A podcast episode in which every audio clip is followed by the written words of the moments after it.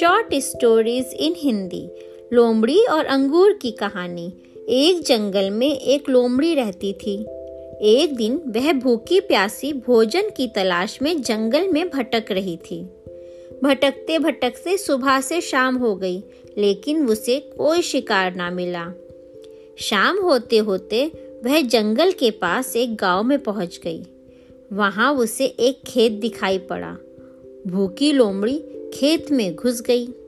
वहाँ एक ऊँचे पेड़ पर अंगूर की बेल लिपटी हुई थी, जिसमें रसीले अंगूर के गुच्छे लगे हुए थे। अंगूर देखते ही लोमड़ी के मुँह से लार टपकने लगी। वह उन रस भरे अंगूरों को खाकर अपनी भूख मिटाना चाहती थी।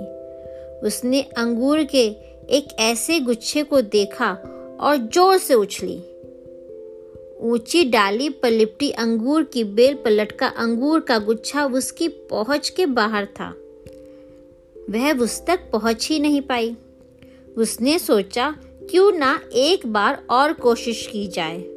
इस बार वह थोड़ा और ज़ोर लगाकर उछली लेकिन इस बार भी अंगूर तक नहीं पहुँच पाई। कुछ देर तक वह उछल उछल कर अंगूर तक पहुँचने की कोशिश करती रही। लेकिन दिन भर की जंगल में भटकती, थकी हुई भूखी प्यासी लोमड़ी आखिर कितनी कोशिश करती? वह थक कर पेड़ के नीचे बैठ गई और लालची नज़रों से अंगूर को देखने लगी। वह समझ गई कि अंगूर तक पहुँचना उसके बस की बाहर है। इसलिए कुछ देर अंगूरों को ताकने के बाद वह उठी और वहाँ से जाने लगी। वह अंगूर खाने का विचार त्याग चुकी थी। पास ही पेड़ पर बैठा बंदर उसे बहुत देर से देखा जा रहा था। उसे जाते हुए देख वह खुद को रोक नहीं पाया और पूछ बैठा, क्या हुआ लोमड़ी बहन? वापस क्यों जा रही हो? अंगूर नहीं खाओगी?